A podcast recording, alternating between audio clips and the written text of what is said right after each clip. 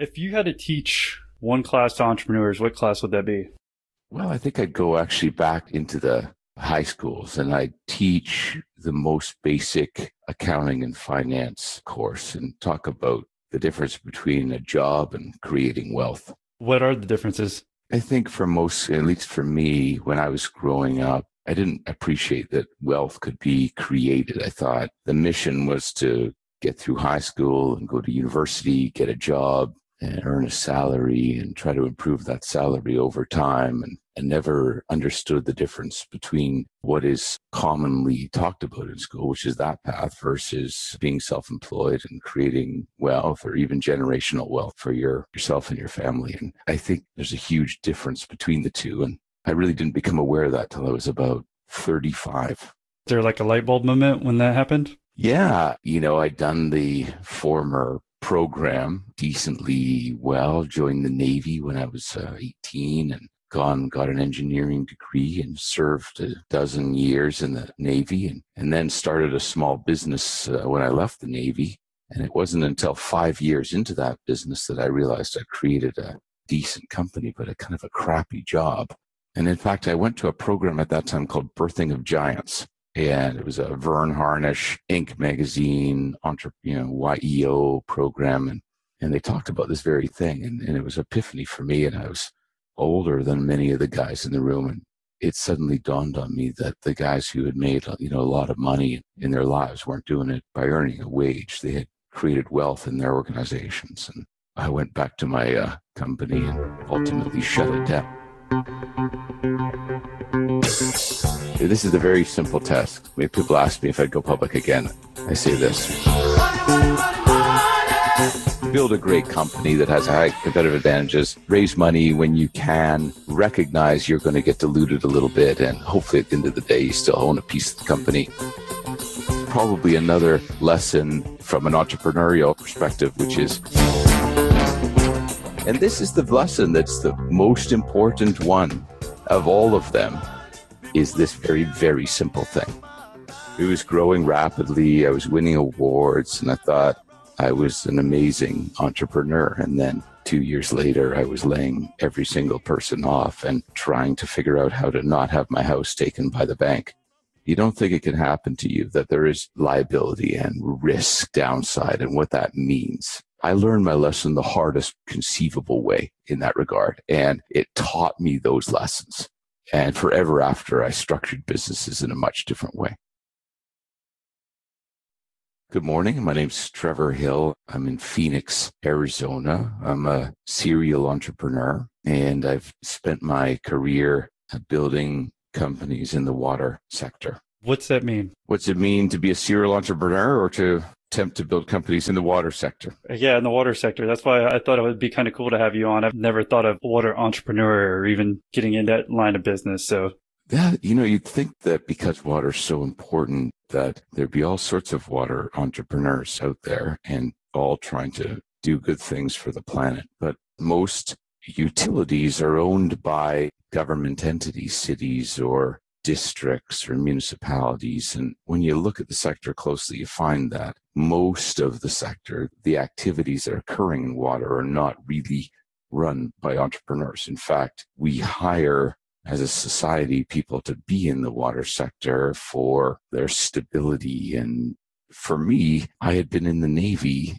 operating reverse osmosis desalination equipment in some naval ships in the late 80s. And it was a time when the navies had were converting their ways of making water for the troops and for cooking from evaporation technology, which worked in my case extremely well in cold water in the Arctic and the northern parts of the Pacific and the Atlantic Oceans to navies were starting to think about moving their operations and participating in activities in arid regions of the Gulf and other areas like that. That precipitated a change in technology for navies, many of them. And in Canada's case, we moved to reverse osmosis desalination. And I happened to be the person involved in converting our Navy ships from evaporative technologies to membrane technologies, which worked better in hot water. Of course, when you're in the Red Sea and near the bottom of the Red Sea close to Djibouti, the, the sea temperatures can be 90 or even 95 degrees Fahrenheit. That was how I got my start in water. I was operating incredibly new equipment for the Navy in the day in a very arid region of the world. And I became sensitized to the certainty of future water scarcity. And I thought, we're going to run out of water in the world one day for sure. And there's some pretty cool technologies that I think can help. And, and that's all I've done for the last 30 years. Companies associated with water and technology and trying to make some sort of a difference. I had never heard of Djibouti till you just said it. Is that spelled D J I B O U T I? Is it? Do I have the right country there? Yeah. For people who don't know, if you're looking at Africa, it's basically on the northeast tip of Africa and right by Saudi Arabia. That's exactly right. So I guess people have an idea. Yeah, that's exactly right. Well, I didn't know that because I'm looking at Google Maps. I'm not that good. so, uh, at what time were you doing this and like what was your lifestyle at this point in time? Because that seems very interesting if you're a young dude over there on vessels dealing with water. Apart from my uh, wanting to teach uh, young people a little bit about finance and how to read a balance sheet. I think the other thing that was particularly useful in my career, and it was a bit of a, it's a funny story. I had joined the Navy, wanted to be a fighter pilot. Put your three choices down on the application form. So I picked fighter pilot for number one and fighter pilot for number two, and then marine systems engineer for number three because, you know, I love to sail and I had really no idea what that actually even meant. And one day the military called and said, Hey, you can't be a fighter pilot, but how would you like to be a marine systems engineer? Being 17 at the time and thinking that sounded pretty fun, I hit the bid. And that was how I determined my career really for the next 40 years in about 15 seconds. But what happened is I went through that military college system, got an engineering degree, went to sea for many years. And then this was at the time when the first Gulf War was heating up a bit. To answer your lifestyle question, I was I was 25 at the time. I was deputy engineering officer on the Canadian warship called HMCS Huron, and we were on our way to that first conflict. And while we were in Gibraltar, my boss was dancing in a bar in Spain and slipped a disc in his neck and was medevaced home. And the captain came down to me in the middle of the night, and I was in my cart, and he said, Trevor, you have the strain. And two hours later, we sailed into to Port Said and into the Suez Canal. For the next eight months, I acted in the role of uh, engineering officer for the ship. About 300 of the 500 people on the ship reported to me, and I was really pretty young for that role, 25. I had the technical training, but not a lot of experience with people. And I thought that in retrospect, that time learning about leadership and people, getting the chance to screw that up on a daily basis was incredibly valuable for me. And, and, it was a very intense time for the world. There was a lot of stuff going on on these ships and others, and things were breaking every day. It was complicated from a logistics perspective and from operating perspective and everyone was on edge including my team and if there was a challenge from a leadership perspective that was definitely it and that was 20 hour a day 7 day a week job for 8 months nonstop so it wasn't much of a lifestyle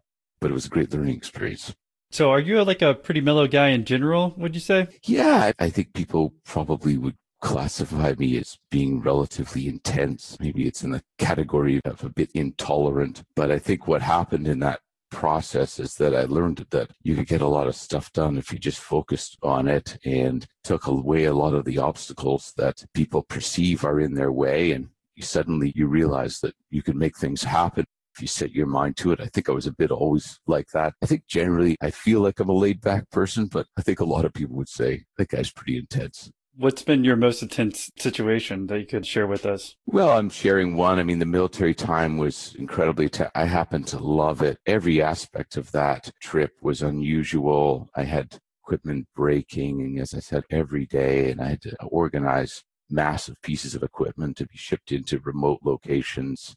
I had to fuel the ship in off other countries, fueling ships, we actually took fuel in Djibouti, which was incredibly interesting. I remember pulling up to the dock in Djibouti, and a guy came up to me with no paperwork and a train, a series of train cars full of fuel. It could have been anything.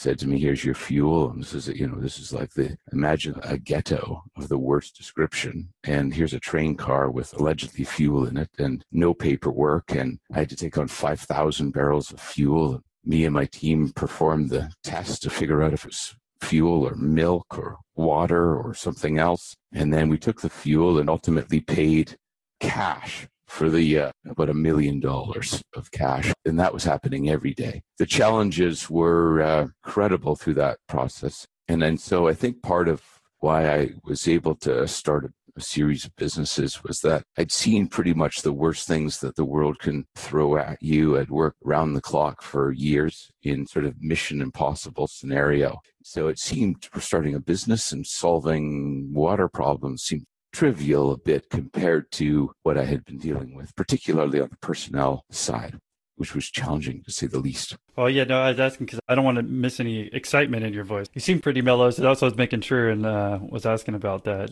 So we jump into your first business coming out of the military? Did you just start off right away starting your own business or just tell us how you're able to save up money and do that? Yes, it's been interesting. Back in 1983, when I was in high school, the military in Canada had been recruiting this particular kind of engineer for a new naval vision, building new ships, and it was very exciting. And a bunch of us got recruited and went through the schooling in that process. By 1980 or by 1990 or probably 91, they had changed their plan for the Canadian Navy and were now buying people out and I'd had a pretty exciting career. I'd served almost 12 years. And so the military bought me out after that period. And that ended up being a year's pay and a little bit of severance and things like that. And I had developed a little bit of real estate on the side. And it was a combination of having a year's pay and living in the smallest suite of a fourplex that I had converted that gave me enough runway to start a little consulting company that today would be called design build engineering firm. But for me, I just thought, well, I, you know, I'll just do what I was doing in the military for civilian installations, solve complicated water and wastewater challenges in various regions. That first business really looked like that. And really what it was was I, I would just do stuff that other engineers wouldn't do. I guess it's kind of funny because I would win this work and I would think, wow, you know, we're pretty good or whatever. But really, we were crazy is why we won because people would say, Hey, we need a water plant or a wastewater plant built at the top of a ski resort. Oh, and by the way, we need it to be finished by October 15th because it starts to snow and you can't get in there. And it would be like May, and we'd be, okay, that sounds fine. Or we need something built in the Arctic because they've just changed a policy and we need it done so that we can ship the equipment in because it freezes over completely in another three months. And we would just say, okay, yeah, that sounds fine. Let's go do that. I spent a decade doing the most unusual water and wastewater problems in the toughest place to work in the world.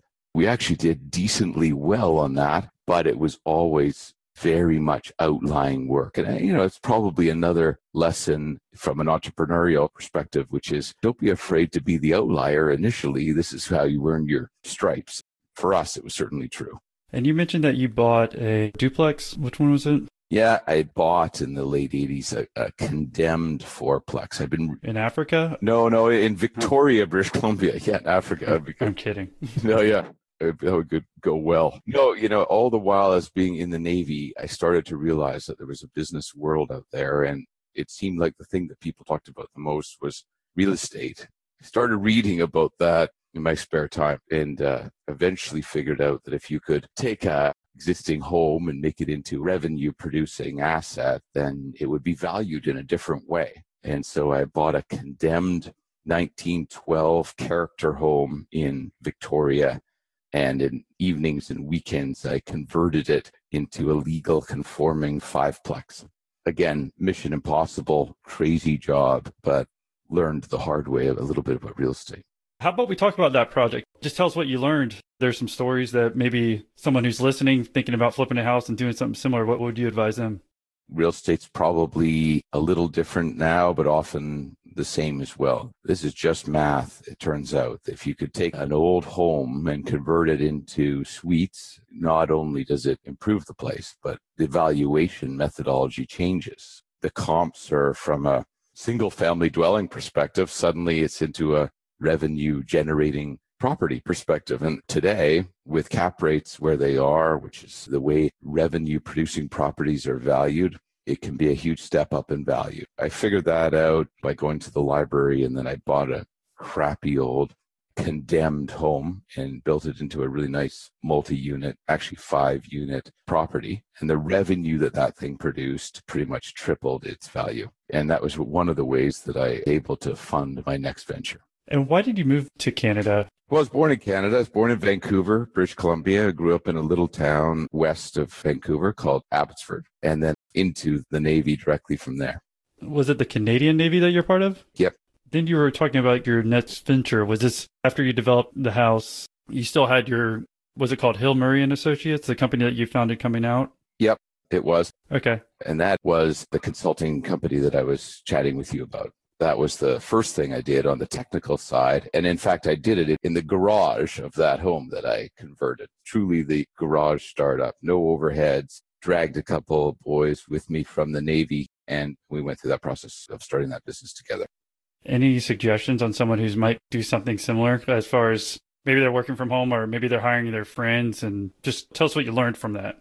Bottom line is keep your overheads as low as possible. There's no glory in a massive office. And this is a way that I was able to keep my overheads incredibly low. I was the owner of our office and we were able to build our business and make all the necessary mistakes early in that without having that kind of exposure. Keep overheads low. It's all about cash flow. Yeah, I think that's really important. Do you want to hit on that anymore? Because I think what happens is people too often they feel like they have to spend the money on a nice office for no reason. It works both ways. Keep the expenses low versus your revenue high. Obviously, everyone's just always looking at revenue and not always thinking about the expenses.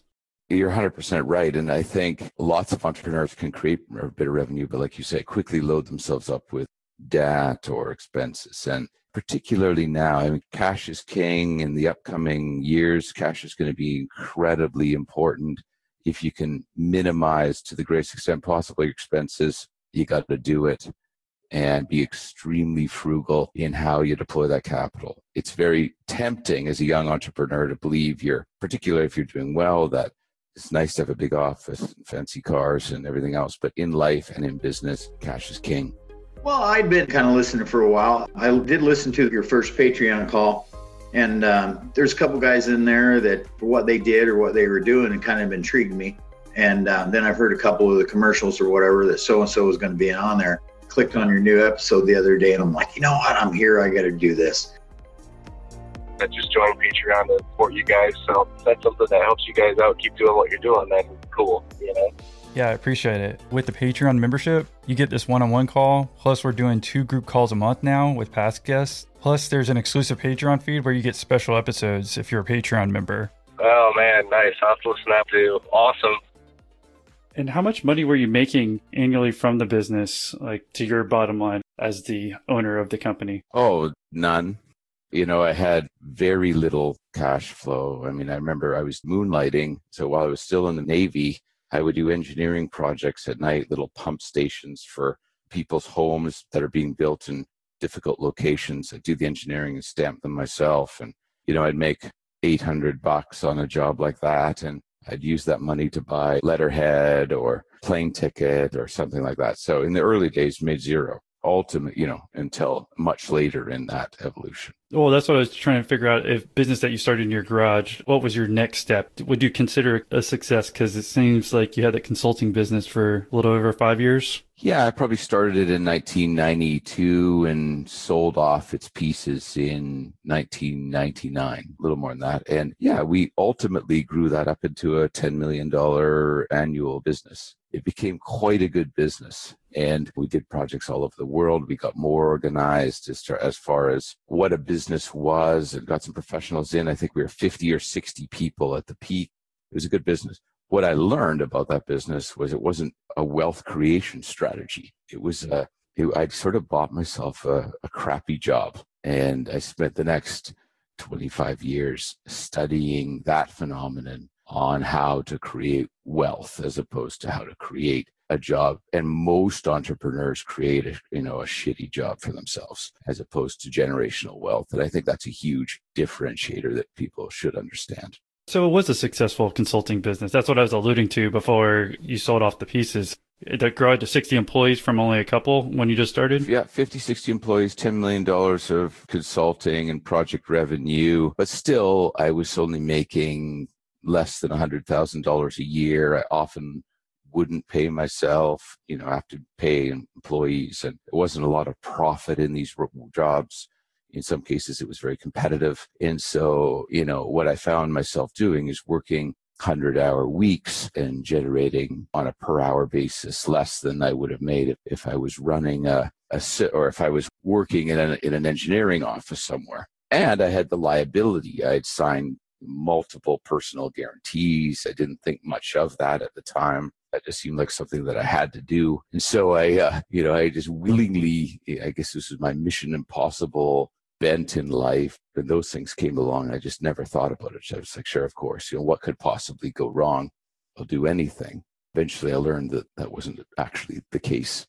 Would you do that again today? And what would you advise young entrepreneurs who don't know about personal guarantees? You read about personal guarantees and you think, oh, well, this is no big deal. I'll put my name behind it and pay the loan off. But the truth is, is that a personal guarantee is cash. The banks that make you sign a personal guarantee are very serious about how they do it. It attaches to yourself and your properties in many cases. And when that business ultimately failed, I had to wind it down. The banks came after me and came to my home. And uh, I remember I had a couple of tiny children at the time in newborns came and said, okay, you know, we no longer value this business relationship and we're going to take your house now. That was an important moment in my career. I didn't really realize that that could happen. I was very naive in these business ways at the time. I had some technical training, but I didn't know much about this kind of this side of business. And as some things happened in the business that I couldn't have controlled, uh, I ended up holding the bag at the end of that process. And and it was really uh, i like to tell people it's when i actually learned how to read a contract and, and understand what it meant.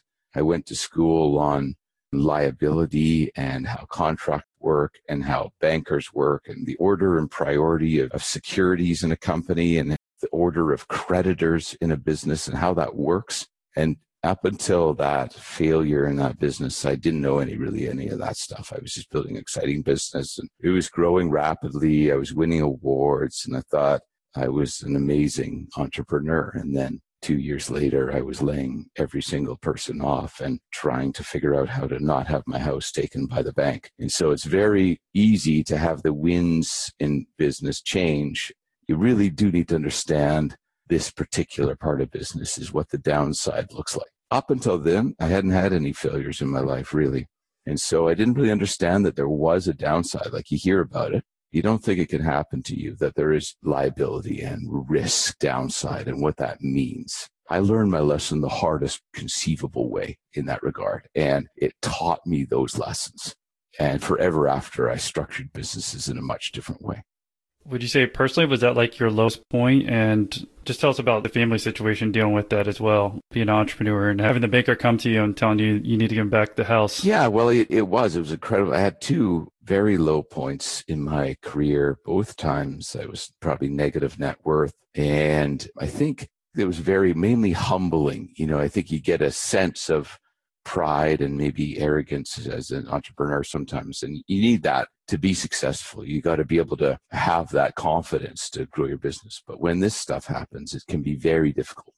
And so when the banker came around, I didn't even really understand what they were saying. And then I said, well, I eventually said to the bank, well, okay, I get it. You're going to take all my assets and sell them, but you don't really know what all my assets are or what to do with them. What if I helped you sell them and explain to you what the value was? Would that be helpful?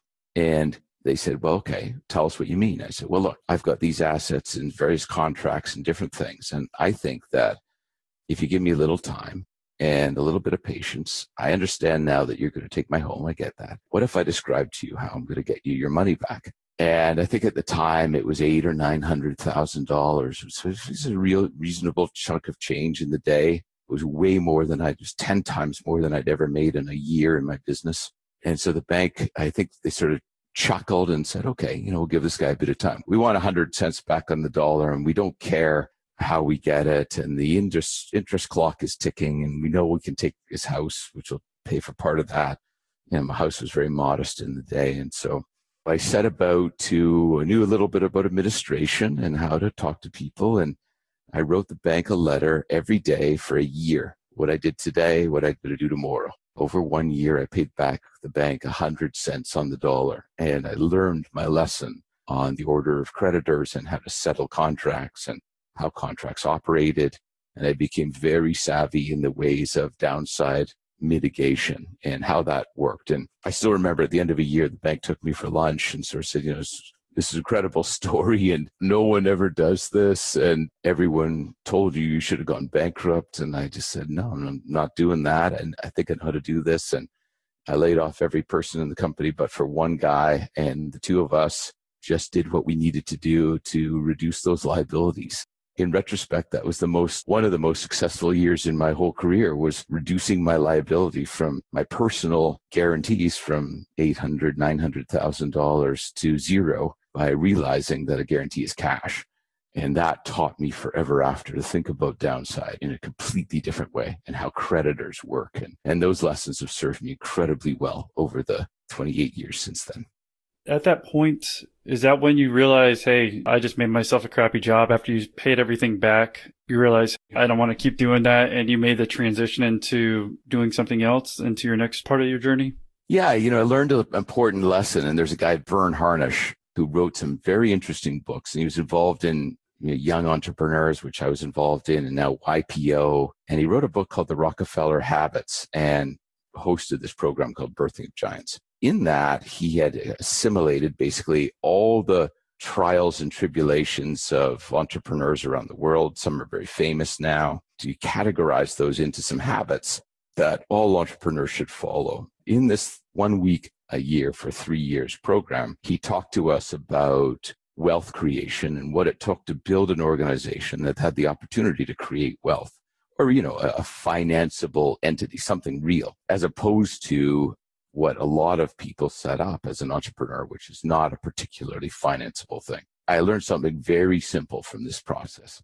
In order to create a successful business that creates wealth for yourself and your family, or generational wealth potentially, it's not a home run necessarily, but this gives you the opportunity, is that you need sustainable competitive advantages strong, sustainable competitive advantages that could endure over years or decades. When you think about consulting businesses like I had started, I didn't have very many sustainable competitive advantages. I was competing in a world that had lots of other people like me. And so when you think about what a sustainable competitive advantage is, it really can only be three things better, faster, cheaper. This was a very simple lesson that I learned from Verne back in 1996 and 97 better, faster, cheaper. If you have one of those in your business and you look at yourself critically and you say, I've built a little consulting business and I'm better, but I'm neither faster nor cheaper, then you've got yourself a really shitty job. You're going to work more hours than anyone else in your sector for less pay and probably higher risk. That's what I'd done. I'd built a compelling and somewhat flashy business that had one sustainable competitive advantage. And that was primarily because I would take on risk that others wouldn't take on. As long as you could cover it with billion hours of effort, it was a okay marginal business. But it wasn't a wealth creation strategy for sure, and it probably would have killed me in the medium term. If you have two sustainable competitive advantages, better, faster, or better, cheaper, or cheaper, faster, then you can build a lifestyle business. And this is, again, this is very simple. And this is doctors and lawyers and people who make a lot of money by the hour. And you can make three, four, five, six hundred bucks an hour, thousand bucks an hour if you're good. It creates a lot of cash flow for your life, but it doesn't create wealth. You can't get wealthy this way. All you do is jack up your costs, fancier cars, nicer houses, nicer wine, better dinners. But really, it doesn't often create much wealth. There's a lot of people who make a lot of money month over month, but they're not wealthy really. And as soon as they put their pens down as a lawyer or a surgeon, then you really are out of business. And not to disparage any of those trades, I am one myself, obviously, as an engineer. But the fact is, is that if you have two sustainable competitive advantages, you've created a great lifestyle business, which is not bad. Nice trips, some great lifestyle. But when you stop, it stops with you. It's very hard to sell those practices they're largely valued on the basis of your intellectual property, which you take with you. You could create wealth over 30 years of practicing as a dentist, but it's not really a lifestyle. It's not really a wealth creation strategy. And so two sustainable advantages creates a lifestyle business. Now there'll be, there'll be entrepreneurs out there puking now because if they've built a candle shop somewhere and and they love candles, they'll realize that they have one sustainable competitive advantage and they'll know now why they're working 100 hours a week and making minimum wage. That's a hard lesson. We all have to learn it. I did it for a decade. I'm probably the bottom third of people who catch on to things quickly. It took a long time for me to realize that I created a crappy business and had to shut it down. If you're a professional and you have an entrepreneurial bent, but you're doing the professional thing as opposed to trying to scale that business or create wealth by replicating it, creating hundreds of clinics as opposed to one that you work in, then you've created a, a lifestyle business that generates cash but doesn't create wealth in most cases. So to create wealth, you need better, faster, cheaper, sustainable competitive advantages that endure through decades or more. If you start your business on day one thinking about that only, how is this business better, faster, cheaper? How do I create an unfair competitive advantage against my competition that lasts in perpetuity? Only then have you actually entered the realm of what entrepreneurs actually dream about and most don't do. And that is the voyage of creating generational wealth and a great business that's financeable and potentially something that can go very big and employ hundreds of people. It doesn't necessarily mean it's chasing the almighty dollar. It's not that. It just means that it becomes a real business. And this is the lesson that's the most important one of all of them is this very, very simple thing. Well, how did you make a better, faster, cheaper business then? Well, my career is mainly humbling, but once I figured this out and had the shit beat out of me badly, when I created the next business, which was a utility business. And what year was that? 2000. I wanted much higher barriers to entry for one. I combined three concepts together that created higher barriers to entry and was very difficult to replicate. And this was to build a utility company in the southwestern United States. I started with this premise of a utility that used less water because I knew the world was entering a water crisis. So my initial premise was less water. I wanted to do it in a place where there was things that drove a business that would do better in a water scarce environment. And that was growth plus water scarcity plus regulations, which we were pretty good at. I knew that if I could aggregate utilities together in the water scarce area that I could use my knowledge around water scarcity management, that I could create a unfair competitive advantage from a regulatory perspective in the fast growing Southwest. And that if I created a very capital intensive business, I could create barriers entry for entrants that would want to try to get into the sector, but wouldn't have the capital resources to do it. It's still not a perfect idea, but it was a lot better than my previous ideas. This was my way to convert to at least something that looked more like enduring business. And when you think about sustainable competitive advantages, better, faster, cheaper, we were definitely better.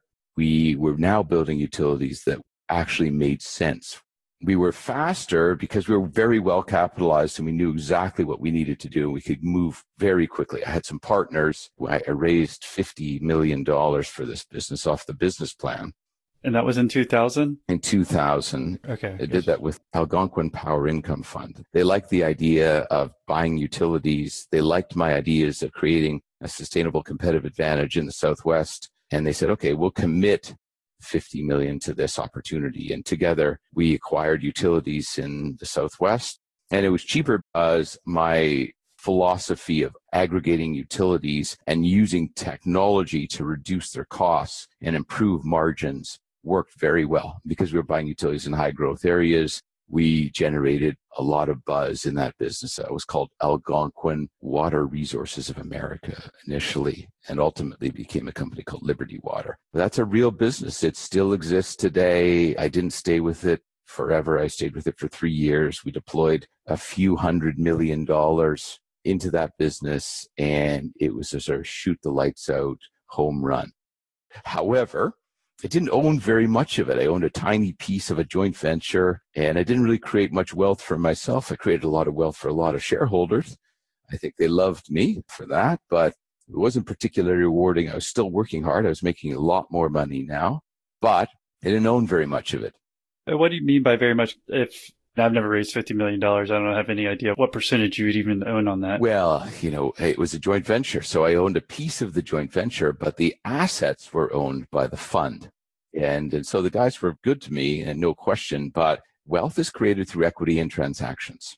And that's another very simple takeaway from this thing. If you can only remember two or three things better, faster, cheaper, and sustainable competitive advantages, the second lesson is wealth is created through equity and transactions. You have to own equity and you've got to do a lot of transactions to create value in the equity you hold. In this business, I didn't really own any equity, at least not of the, I owned an equity stake in the joint venture, but I came to realize that I didn't really own the equity that owned the assets, and therefore the wealth was passing beside me as opposed to being created for me and my partners. So I left that business uh, in 2003 and created a new business, this time one that I could own.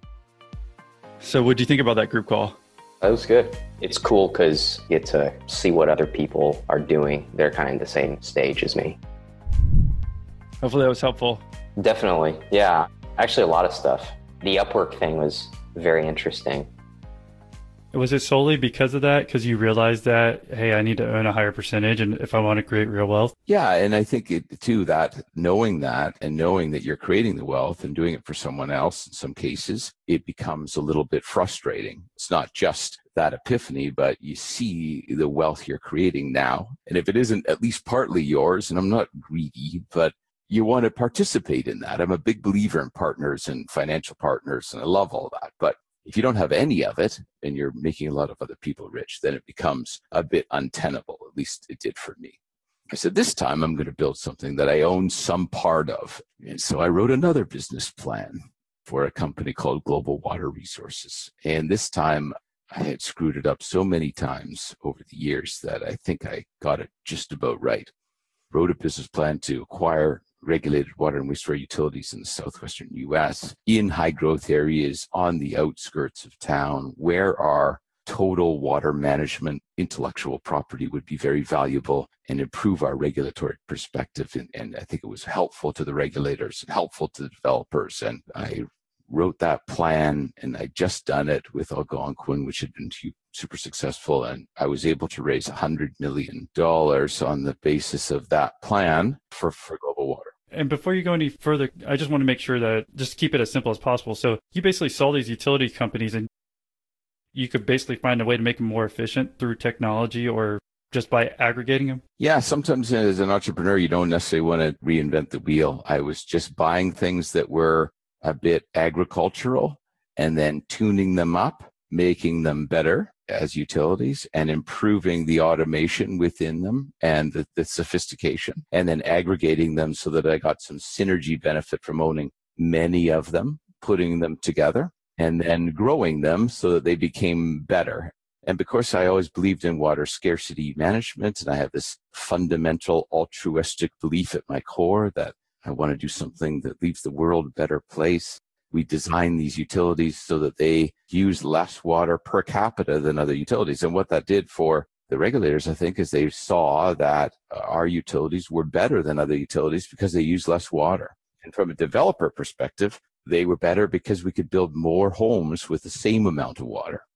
And could you give us a quick example of if you walk into one, what you would do? You walk in there, are you like, hey, if I implement this type of technology, this software, I'll start saving five or 10% on the water or what else were you doing to make it better? Yeah, there was a lot we would do. So these utilities were often built by developers in the outskirts of a town, for example, and they did it just so that they could build homes. But from my perspective, I knew that the water resource was limited.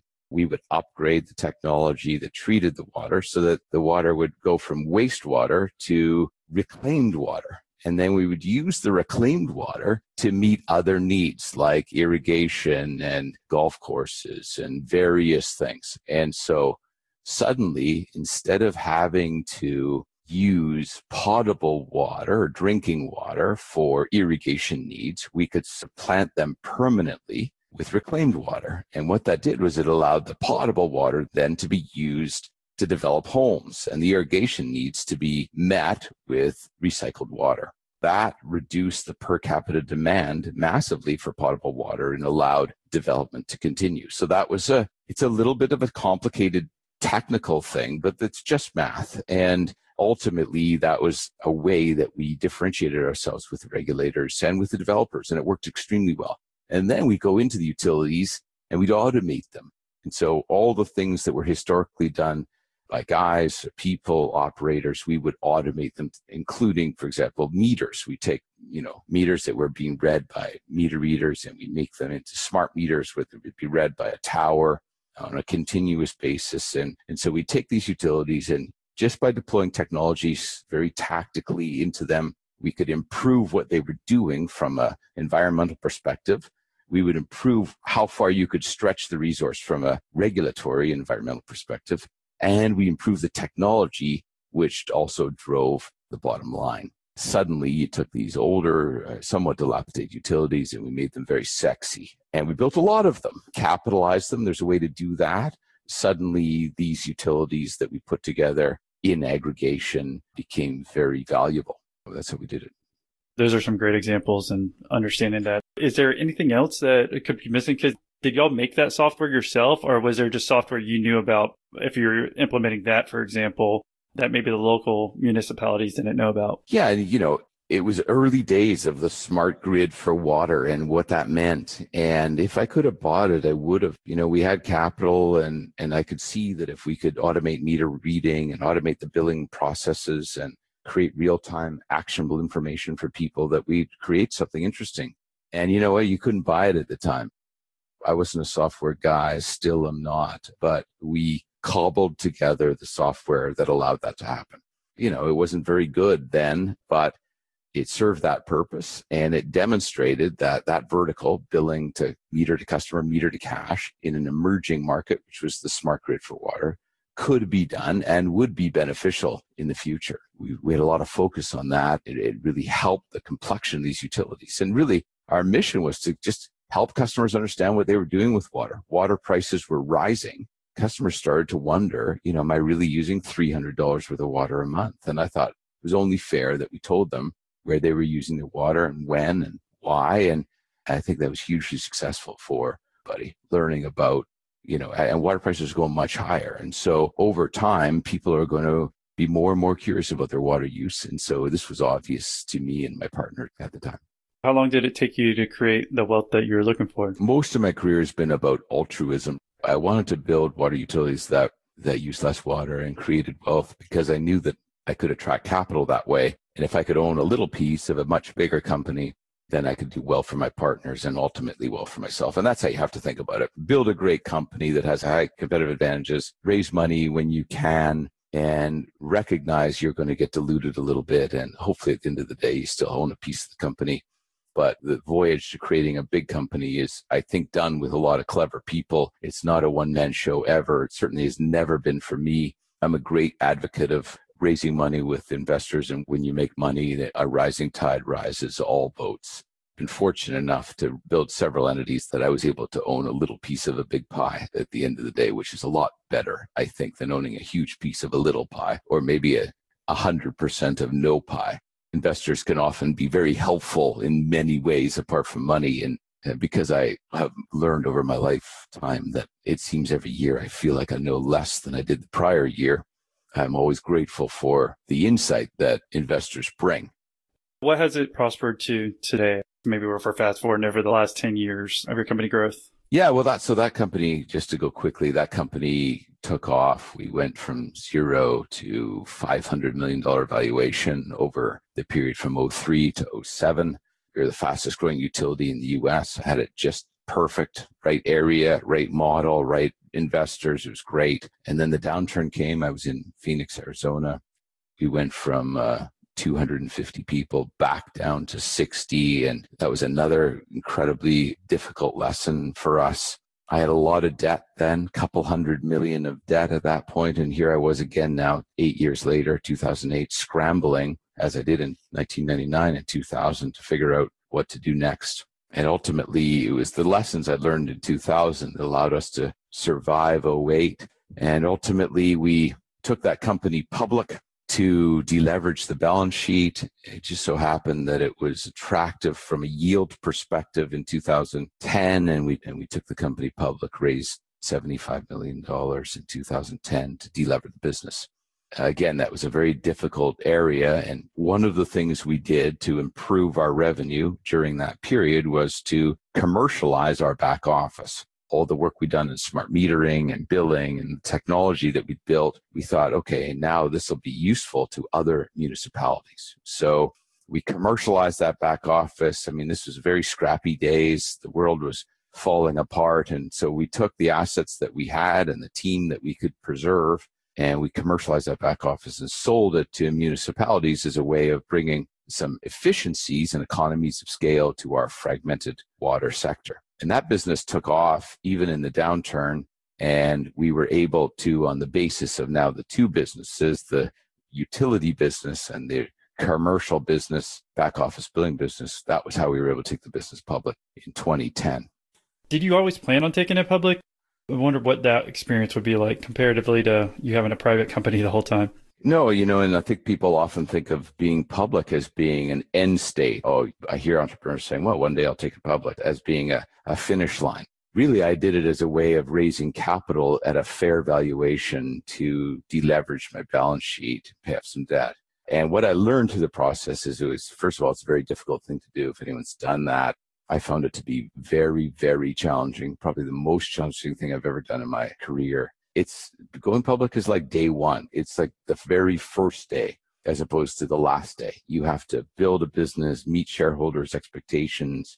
And again, it's not a good wealth creation strategy in many cases for the entrepreneur anyway. It's a very demanding job and a very ruthless, fickle market in most cases. So I went public as a means of delivering the balance sheet. I wouldn't recommend it, to be honest, unless you happen to be have a company that has amazing sustainable competitive advantages. And here's the test. This is the very simple test. People ask me if I'd go public again. I say this. The only reason you go public is the entrepreneur's arrogant belief that they can create and maintain price tension in perpetuity. And so if you think you can do that, then you should definitely be public. And then maybe Jeff Bezos has done that. Like he's created more buyers than sellers for his stock forever. That's because it's a very, very compelling business with very strong sustainable competitive advantages. And that's amazing. And my hat's off to him. Most of us can't do that. You can't create and maintain price tension in perpetuity. That means that no matter what, there'll be more people wanting to buy your stock than sell it forever. And what I found was that, you know, I was pretty average at this. On some days, I was able to create more buyers than sellers, but on other days, I wasn't looking back, left us with some good key points, especially when we're talking about your competitive advantage. I, th- I, think that's been the main key that I've taken away from it. Is there anything else that you'd want to leave entrepreneurs who are thinking about starting their first company based on your experiences? After going public, my stock actually went down very materially, and I ultimately had to sell off the technology business. And to do that, I had to raise capital for it. And ultimately, I ended up going with the technology business and leaving the utility so I could get that accomplished. And then in the regulated utility, we introduced a dividend and that fixed the stock price, but I had to step down to do it. It's turned out to be a very successful company that I historically owned a nice piece of. And then I became the CEO of a software company through the process and grown that business up into a nice size as well. And that's what I do today. I think most of it has been humbling. None of it has been easy. But if you remember these couple things, you know, sustainable competitive advantages is one. Wealth is created through equity and transactions. Don't be afraid to alter course and course correct as you learn about the market. None of us can see it perfectly. What we can be is introspective about what's happening. You start to feel like your ground shifting beneath you. Eh, there's probably a reason And uh, in my case, what I was able to see was that I had, you know, I was wrong about something, and what I put a million kilowatts of energy into was not working. We had to change course quickly, and we've done that many, many, many times, my partners and I. But never, never be afraid to course correct.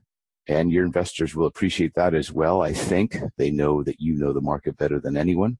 And it's really that agility is critical. I think the other thing that's most important for me, and I learned it probably late, is that early as possible, get the best talent you possibly can. I finally figured this out in Global Water and in Fathom, which is the business I currently run. I always went to try to get the very best people I could possibly find in the sector and convince them to join me, give them the opportunity to share in the upside. And this is something I believe in very firmly and there's lots of great people out there, and you can't do it yourself. In fact, oftentimes they can do it much better than you. I'm the least valuable member of my operating team. I always like to think. I really define my role now, having been chairman CEO for 30 years. Uh, you only really have three roles, right? One is evangelize. I evangelize the mission and the cause of the business externally and internally what it is that we do and why we do it and why we have a competitive advantage in the market and why we are beating our competition. Evangelize, number one. Recruit, number two. I spend one third of my time talking to people and seeing if they'd be a good fit for the business and trying to build the best possible management team on the planet so that we can create a sustainable competitive advantage in our people. And number three is align and that means make sure that everyone that is on the bus in the right seats and everyone is rowing in the same direction. And that takes a lot of time and effort. And if everyone knows exactly what you're doing and why you're doing it, it sure helps on a day to day basis. So evangelize, recruit, and align is what I do most now. I found out that even though I did a lot of crazy things like built financial models and did engineering, turned out I wasn't very good at any of that compared to the young people who I hire today who are 10 times better than I ever was. And I learned that lesson late, and you don't have to learn it early. A CEO's job is to evangelize, recruit, and align, and very little else, in my opinion. You know, well, we appreciate you taking us along your ride, Trevor. It's been quite an experience, I guess, all worldwide between going to Africa, Canada, Southwest US. But if someone wanted to say thank you for doing the interview I wanted to reach out, what's the best way for them to reach out to you? Yeah, sure. Anyone, by all means, I'd be delighted to do that. I love that part. I feel like I learned the lessons the hardest conceivable way. So if I can help some entrepreneur make less mistakes, I'd be delighted. And they can email me at trevor.hill, T-R-E-V-O-R dot H-I-L-L at gwfathom.com. So GW Golf Whiskey, F-A-T-H-O-M dot com at any time. And I'll make sure I respond to all of those if there are any. All right. Well, thank you for doing the interview, Trevor. Yeah, my pleasure. Hopefully that was some value to you. If you have questions that you want answered on a follow up episode, then leave us a voicemail or text us at 1 305 985 3469. This is our new phone number for all of you to voice your questions or comments about the show. So just leave your name, place where you're calling from, and message, and we'll play your recording for our thousands of listeners worldwide. Again, that number is 1 305 985 3469. Wait, wait, wait, wait, hold on. Before you go, I'm sure you know by now we have plenty of Patreon episodes to fill your passion bucket up with more business interviews. So check that out. Just go to millionaire interviews.com forward slash Patreon